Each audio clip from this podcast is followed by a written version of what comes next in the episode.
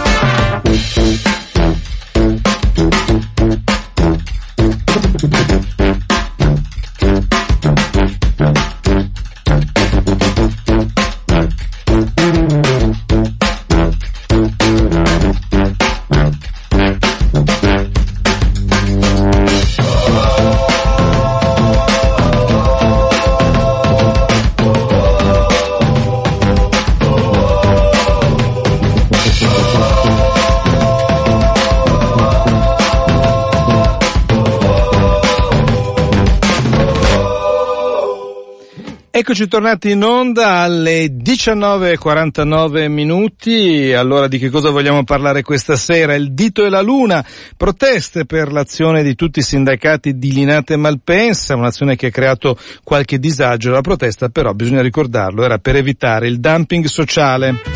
E poi sempre a proposito di logistica, fumata nera tra Italia e Francia per il caso Fincantieri STX.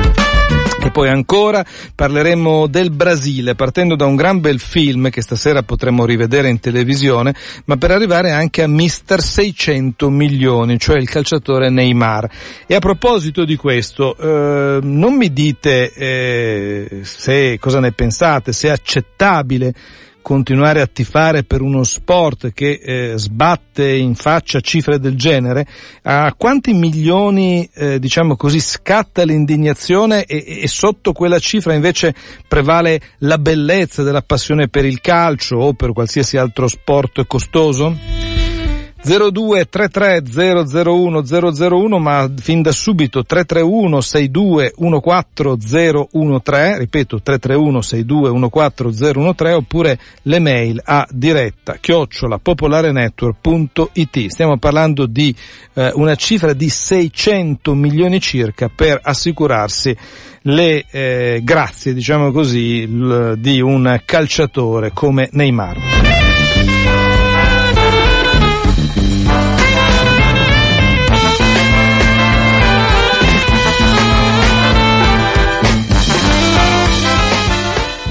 Dalla Codacons alla sottosegretaria ai trasporti tutti oggi protestano, eh, dicono che l'azione sindacale eh, che c'è stata oggi a Linate Malpensa potrebbe costare cara ai sindacati. E tutti i sindacati, vale la pena di eh, sottolinearlo, eh, tutti i sindacati che hanno deciso di agire, eh, poi ci mm, spiegheranno loro in, in che modo, per eh, provare a fermare l'ingresso a Linate e Malpensa, a questi due aeroporti milanesi, di una cooperativa che a loro dire avrebbe sconvolto il costo del lavoro.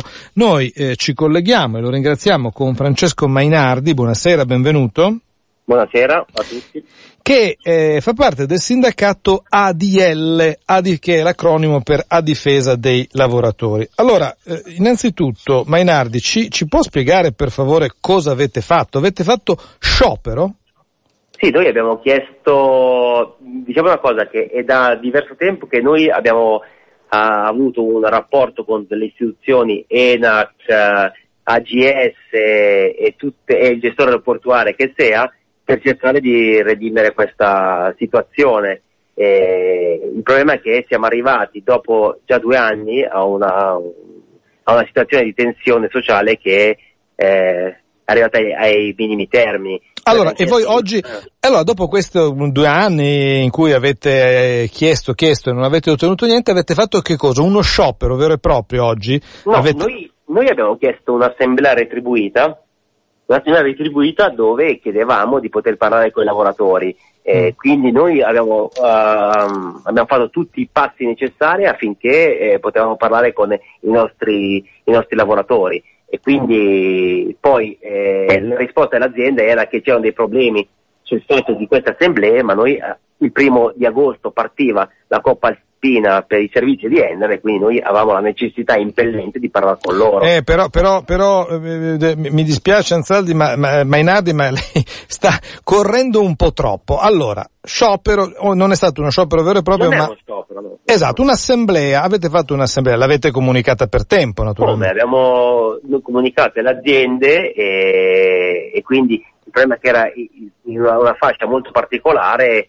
Perché è il primo agosto? Perché eh, il primo agosto, esatto. Abbiamo avuto pro- diversi problemi. Il problema è che il primo agosto partiva la cooperativa alpina nei servizi ecco, di Endre. Ecco, qui. allora fer- fermiamoci a questo. Anni, eh? Fermiamoci. Abbiamo... Eh, okay. Però no, no, perché però n- non è detto che tutti sappiano di cosa stiamo parlando, quindi de- dobbiamo arrivarci con un pezzo alla volta.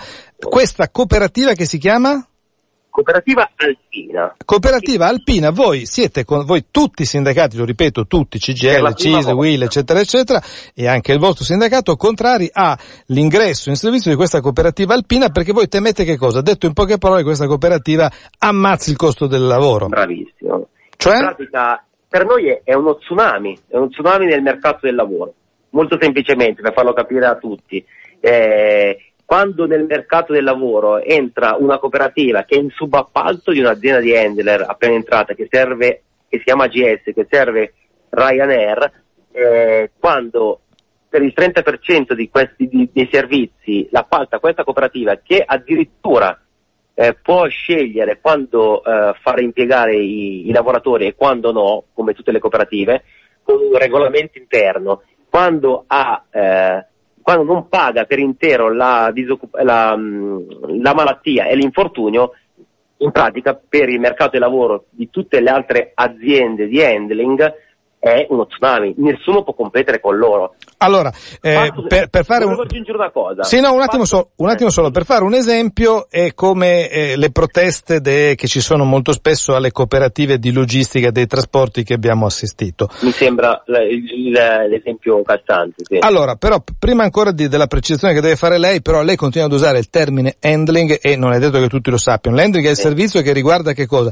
I bagagli, le merci, i trasporti, che cosa? No, handling, come dall'inglese hand, mano, è in pratica sono tutti servizi che partono dal check-in, quindi registrazione quando il passeggero arriva ai banchetti di check-in e quindi registra il suo bagaglio, a chi carica sui contentori che poi andranno sotto bordo che verranno messi nelle stive dei, dei, degli aerei, nelle pance degli aerei. Questo è il servizio di Enni, proprio per fare una, una, gra- e, una sgrossatura del... Esatto, e adesso ha Malpensa e Linate più o meno quante persone lavorano a questo servizio e come sono inquadrati? Non, non lavorano anche loro sì. dentro le cooperative? No, allora ci sono cinque handler, cioè cinque aziende che fanno eh, lavoro di handling, eh, sono cinque, di cui eh, una che è AGS poi usa questo subappalto in cooperativa per il 30%. E vengono impiegati adesso, facendo una stima, dai 4.000 ai 5.000 lavoratori Malpensa, tra Malpensa e Linate. Eh, il problema è che eh, AGS, questa azienda che mh, dico un piccolo particolare, eh, c'è una lettera di Assoendr, che è l'associazione industriale degli, end, degli Endr, che l'ha estromessa dall'associazione, quindi indicativa di come è AGS, di cosa, di che tipo di azienda è. E, portando le cooperative in aeroporto, in pratica ci sarebbe uno, uno tsunami nel, sul costo del lavoro delle aziende e un dumping, un dumping, sociale che nessuno potrebbe veramente più gestire. Allora Francesco Mainardi, eh, la ringraziamo innanzitutto di questa, di questa conversazione perché è stata molto utile a capire anche come funzionano poi eh, queste, beh insomma le persone che, che spesso noi manco, manco, guardiamo quando andiamo a prendere un aereo, non sappiamo cosa c'è dietro. Francesco Mainardi che lo ripeto è del sindacato ADL a difesa dei lavoratori, però ci dica alla fine se avete ottenuto qualche risultato. Allora, il risultato è stato che eh, ci è arrivata una da parte di ENAC, quindi che è l'ente nazionale, ehm, quello che eh, sovraintende tutte le attività eh, aeroportuali, eh, in pratica mh, mm, ci è arrivata una sospensiva eh, fino per un mese, a partire da oggi, dei servizi di handling da parte della cooperativa alpina. Beh, è un po' poco, per un mese vi siete salvati. E aggiungo una cosa, intanto SEA, che è il, SEA che è il gestore aeroportuale, ha fatto una, una, un ricorso per uh, questo tipo di attività e quindi speriamo che le due cose arrivino contemporaneamente. Ha fatto un ricorso al TAR e quindi speriamo che questo mese coincida con la sentenza del, del TAR. Noi lo ribadiamo, fra un mese saremo ancora, come si dice, sugli scudi, perché mh, portare le cooperative a Malpensa e negli aeroporti milanesi vuol dire veramente eh, andare a fare un dumping sociale che nessuno saprebbe gestire. Grazie Mainardi, buona serata, in bocca al lupo. Buonasera, la ringrazio.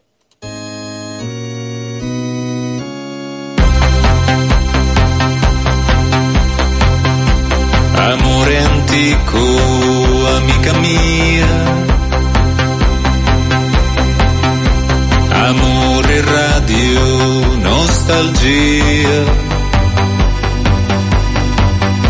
Io non ti penso quasi mai, ti ho dato in pasto agli avvoltoi, all'olocausto e ai marinai. Amore atomico e nola gay.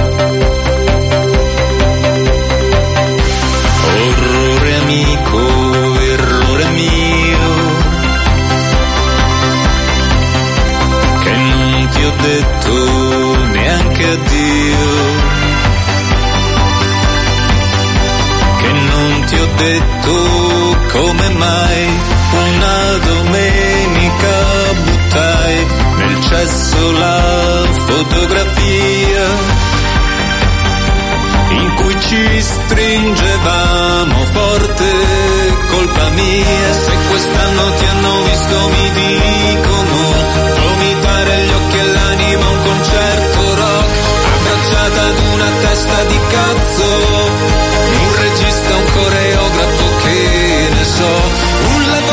come un altro, una droga, per illuderci e credere di essere uomini.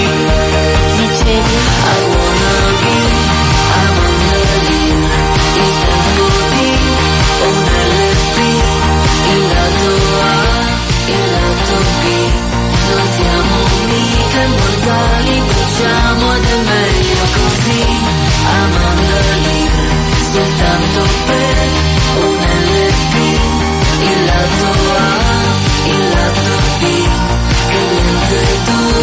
sempre nemmeno la musica.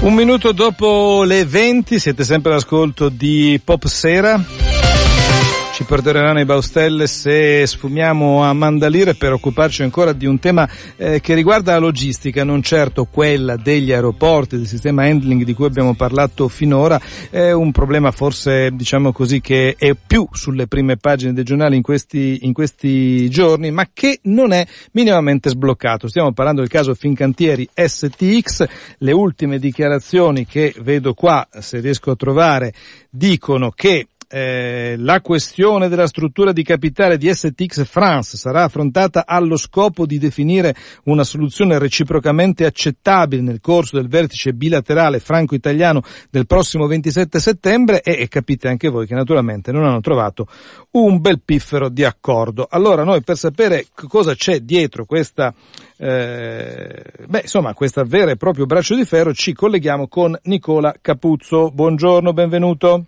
Buonasera a Buon... voi e agli ascoltatori. Eh, lei si occupa in particolare di logistica, ha un sito Shipping Italia che, eh, oltre a scrivere naturalmente anche su altri, eh, su altri giornali, lei che idea si è fatto di questa, eh, non le dico di tutta la vicenda, ma in particolare di questo vertice? Conferma che non hanno trovato nessun accordo?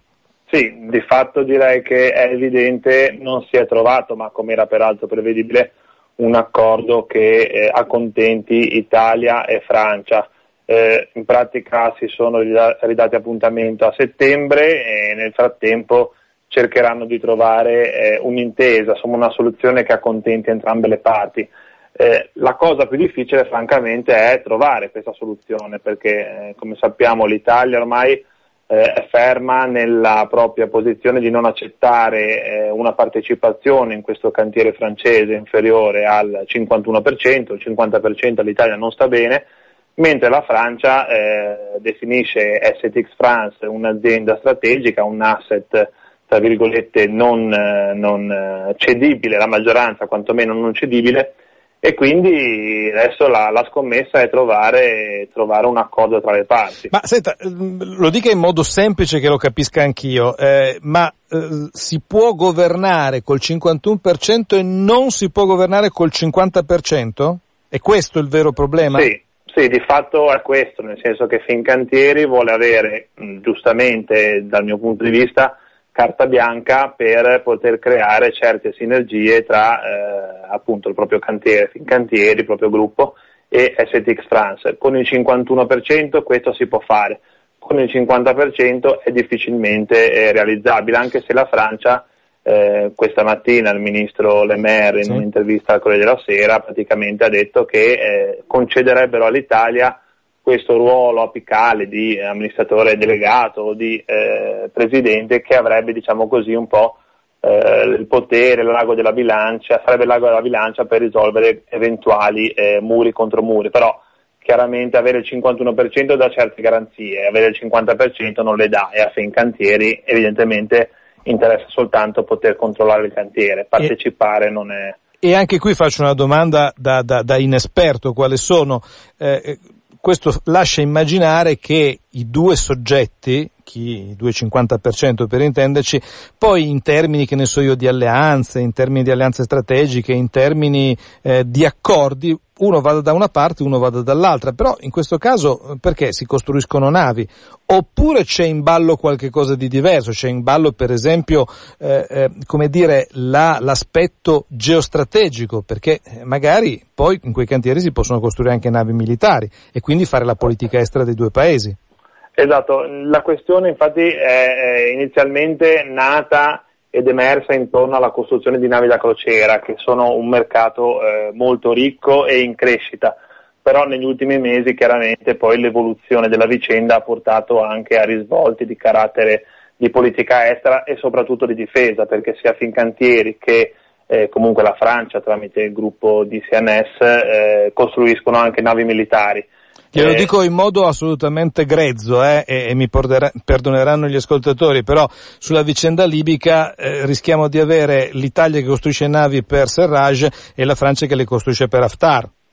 Sì, esattamente. Infatti eh, uno degli aspetti sui quali stavo ragionando eh, dopo questo vertice che c'è stato oggi è quale può essere effettivamente un accordo che eh, accontenti Italia e Francia. Mi sembra molto difficile vederlo a meno che eh, delle due l'una o si arriverà a una separazione ehm, diciamo su questo fronte quindi non si troverà un accordo sulla cessione di STX France o se un accordo si trova forse è un qualcosa di eh, molto più ampio nel senso che riguarderà appunto navi militari, navi da crociera ma di fatto metterà a sistema Italia e Francia nella nave meccanica che è quello che Giuseppe Bono, amministratore delegato di Fincantieri, vorrebbe fare, però chiaramente poi eh, chiunque vorrebbe comandarlo questo colosso della cantieristica navale, non vorrebbe essere attore passivo, quindi per questo motivo l'Italia cerca di consolidare eh, nel settore della nave meccanica, cerca un consolidamento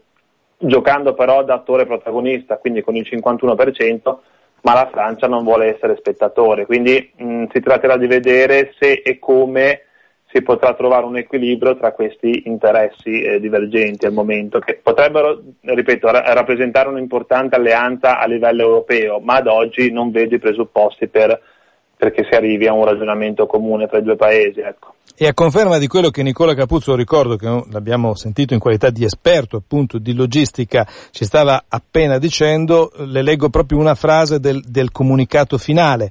I governi di Francia e Italia esprimono la loro volontà di facilitare la creazione di un'industria navale europea più efficiente e competitiva, condividono l'obiettivo di avanzare verso una forte alleanza tra i due paesi sia in campo civile che in campo militare. Insomma, vorrebbero forse, qui dicono, arrivare ad una spartizione di questo mercato, non è detto che però come diceva lei Capuzzo, ci riescano. Esatto, l'idea è un po' quella di, eh, non a caso è stato ribattezzato questo progetto da Bonn, è stato ribattezzato la Airbus dei mari, cioè creare un grande colosso europeo che di fatto si spartisca il mercato. Eh, nell'ambito aereo succede con Airbus e Boeing e in quello della cantieristica navale europea sarebbe da una parte con Fincantieri e STX France e dall'altra i cantieri tedeschi Meyer Werft. Si avrebbe quindi di fatto un duopolio che comporterebbe chiaramente importanti vantaggi economici perché eh, banalmente si potrebbe costruire navi sia eh, da crociera con dei margini di guadagno superiori, ma poi anche dal punto di vista della difesa e quindi della, delle navi militari si potrebbero eh, diciamo così, ulteriormente sviluppare delle sinergie tra Italia e Francia che già ci sono state in passato ma che chiaramente potrebbero assumere delle dimensioni ancora più importanti. Ci sta raccontando un mondo estremamente interessante ma ci dobbiamo fermare qui. Grazie Nicola Capuzzo. Grazie a voi e buona serata. E continuate a leggere Shipping Italia.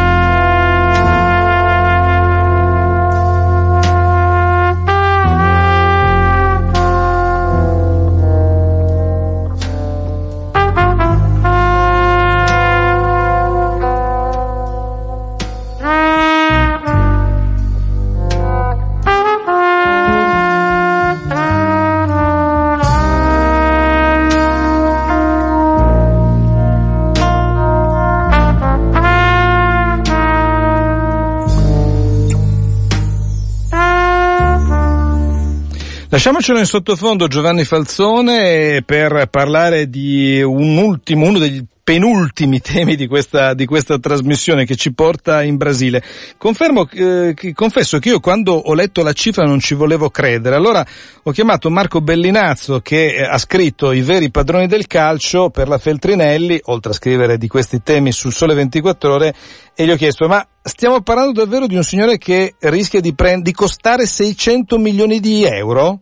Marco eh Bellinazzo. Sì, più, o meno, più o meno quella la cifra, probabilmente Mamma anche qualcosina mia. in più perché il padre di questo signore, che si chiama Neymar Junior, Neymar Senior, che è anche il suo procuratore, dovrebbe incassare un bonus, non si sa bene ancora quanto, ma una cifra che potrebbe superare i 50 milioni.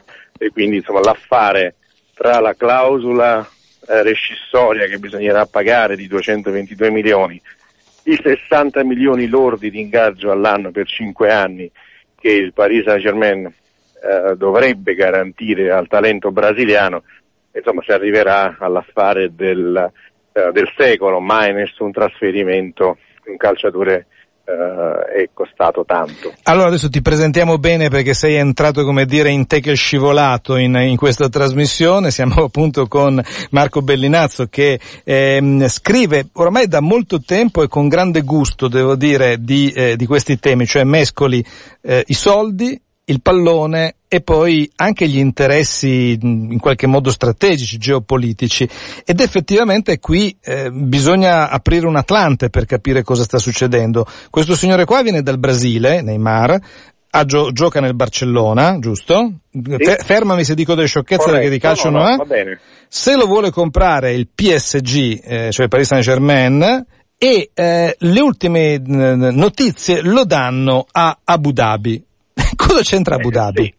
Beh, eh, di fatto il Paris Saint Germain dal 2010 è stato comprato dal Qatar, quindi siamo sempre nell'area del, del Golfo. Eh, dovrebbe essere lui tra Dubai e Abu Dhabi, perlomeno ha fatto una sosta, ora torna in Spagna, forse per fare le, le visite mediche, ma c'è un giallo insomma a questi eh, spostamenti che dovrebbero preludere appunto a questo Mm. trasferimento che tutti danno ormai per, per imminente e la questione appunto non è solo eh, sportiva, anzi in questo caso lo sport c'entra pochissimo, ma è molto eh, una questione politica, di politica internazionale, proprio perché il calcio ha assunto questo eh, ruolo di strumento di eh, soft power, così viene definito dai politologi, dagli studiosi, cioè uno di quegli strumenti che permette a un certo paese di accreditarsi presso gli altri eh, paesi, in particolare eh, in Occidente, attraverso appunto non gli armamenti ma lo sport, il cinema, l'intrattenimento. Ebbene il Qatar ha scelto questa, questa strada del calcio per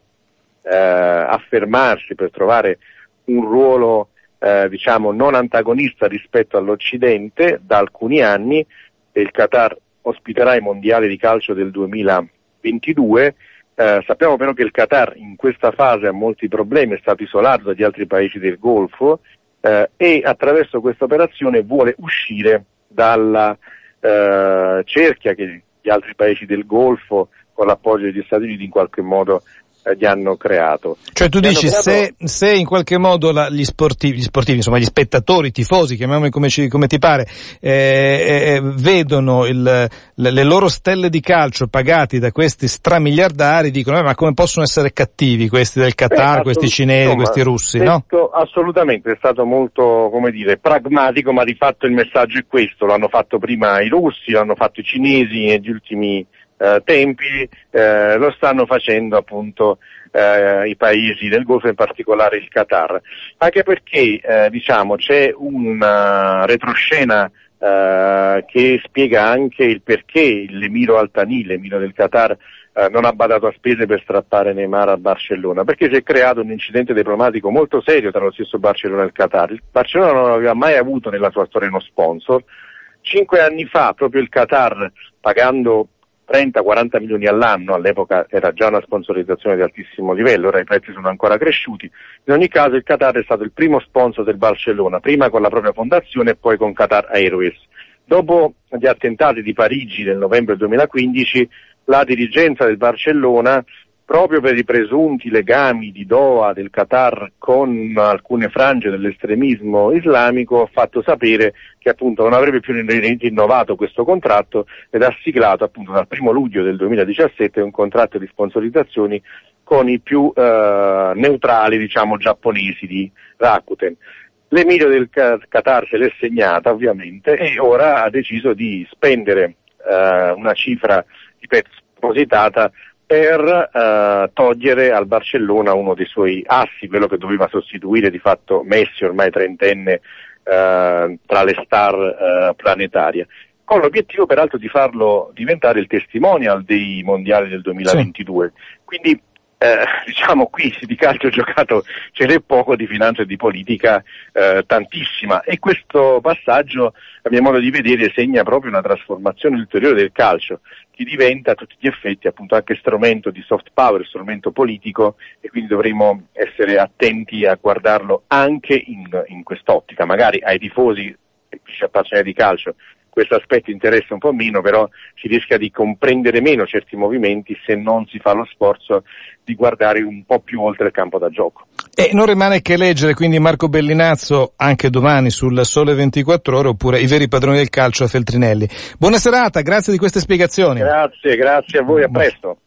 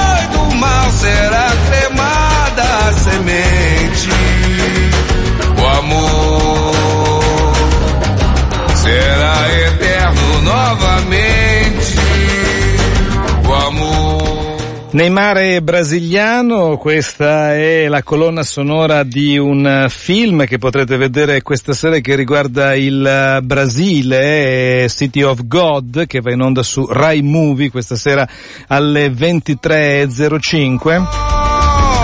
E ci è venuto in mente di chiudere questa trasmissione stasera proprio con il Brasile e in particolare con eh, City of God perché in qualche modo quella, eh, quel racconto nudo, crudo, anche molto, molto bello di, di, di questa mh, favela vicino a Rio de Janeiro ci ha fatto ricordare che ci sono dei calciatori brasiliani che prendono 600 milioni ma ci sono, c'è una città che viene stata sostanzialmente eh, diciamo così deturpata da questo queste, da queste Olimpiadi. Allora niente di meglio che chiamare Emiliano Guanella, nostro collaboratore, nonché autore di un libro recentemente proprio su Rio de Janeiro, per saperne di più. Buonasera, benvenuto. Buonasera, buonasera Danilo agli ascoltatori. Il libro si chiama Rio de Janeiro Mondo in tasca, Laurana Editore. Allora, è deturpata Rio? Eh, Rio è diciamo in terapia intensiva, anzi forse anche peggio questa città di Dio, Cidade di Deo, di Gode, eh, che è così abbandonata in realtà dalle grazie divine perché a un anno esatto dalle Olimpiadi, eh, ricordiamo le Olimpiadi iniziavano il 5 agosto eh, aspetta Emiliano, non so se ti stai spostando ma ti abbiamo un po' perso, prova se riesci a rimanere fermo. Pronto? Eh, l'abbiamo proprio perso, non c'è niente da fare. Vediamo se ci sente ancora. No, niente. E allora riproviamo con questa colonna sonora dei City of God.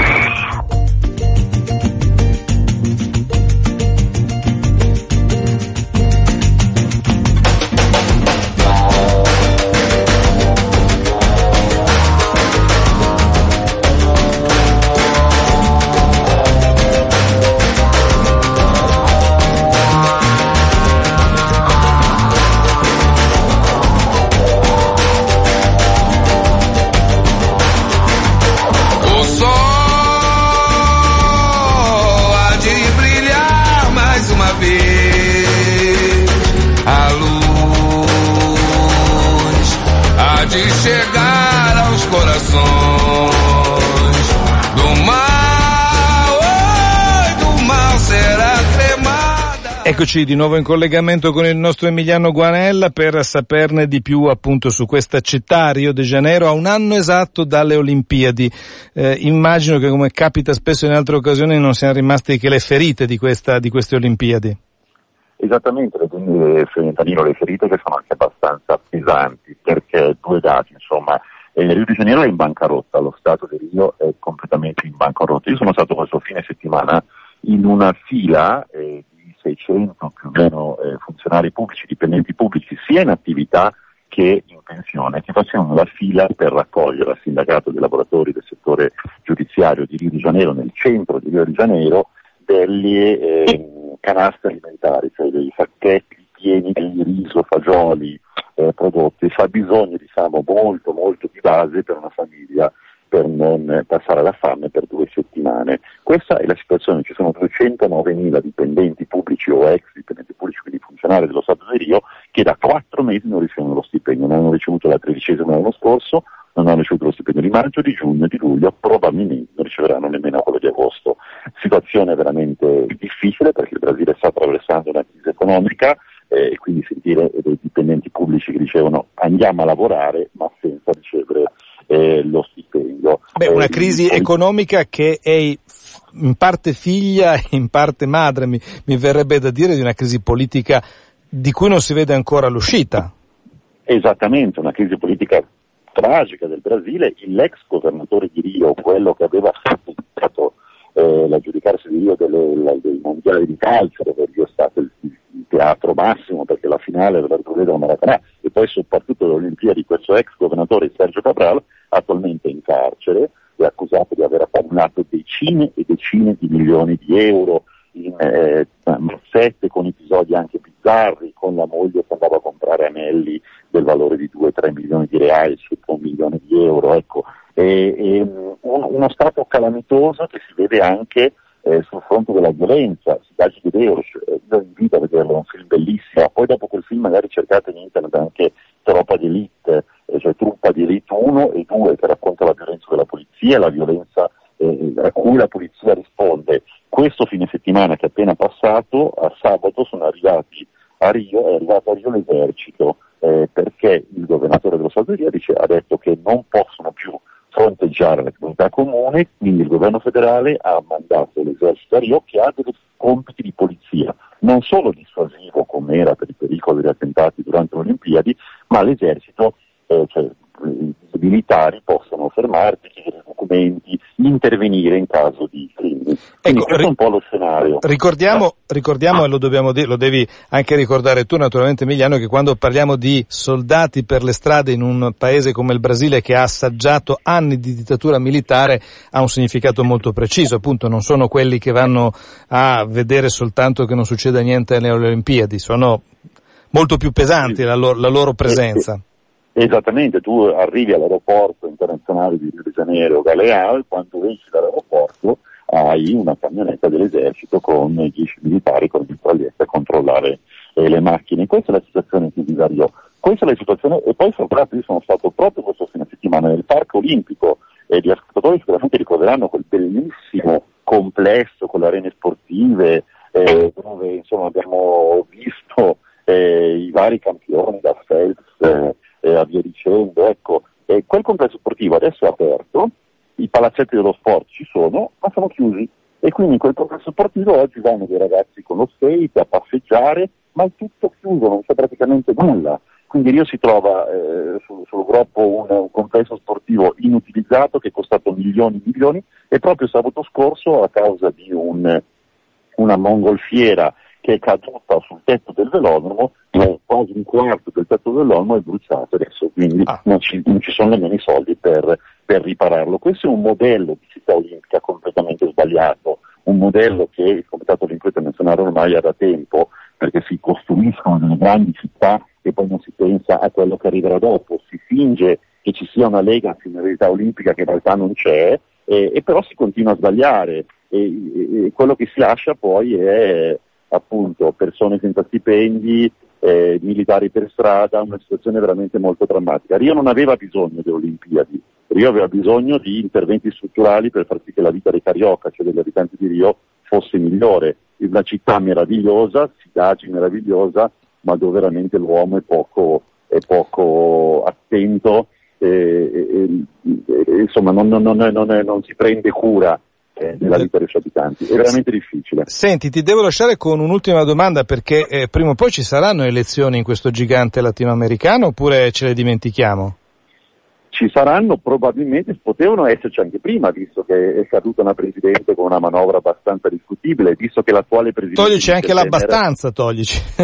Eh, appunto, esattamente, visto che l'attuale presidente ha una popolarità del 7%, Michel eh, Temer, ma Michel Temer domani si voterà nel Parlamento per decidere se le pesanti accuse di corruzione contro di lui devono essere portate a un'inchiesta.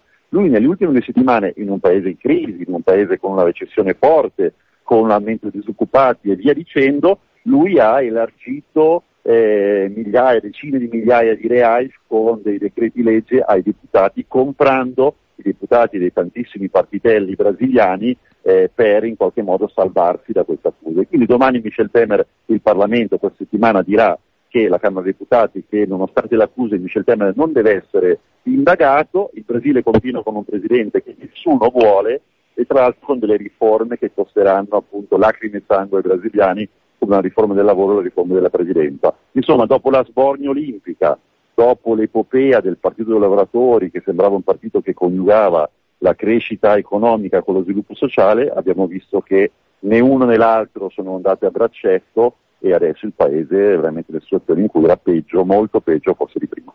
Grazie Emiliano Guanella, grazie e buona, buona serata anche a te o buongiorno in questo caso, nel tuo caso. Buona giornata. Grazie a voi, buona visione.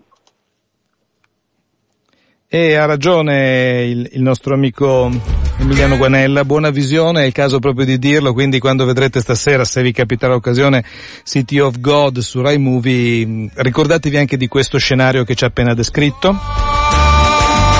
Per salutarvi vi dico soltanto che sono 96 le persone controllate oggi dalla polizia durante il terzo blitz eh, alla stazione centrale, anche in questo caso si cercavano, la scusa ufficiale è quella di cercare degli spacciatori, 38 sono state accompagnate in questura e la loro posizione dice è al vaglio dell'ufficio immigrazione e non sono stati segnalati disordini o gesti di resistenza da parte delle persone controllate. Qui il tono, eh, quello da eh, agenzia Stefani era necessario.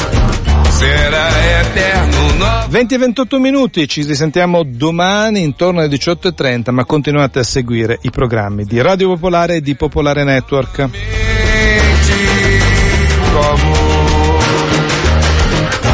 Será eterno novamente. Novamente.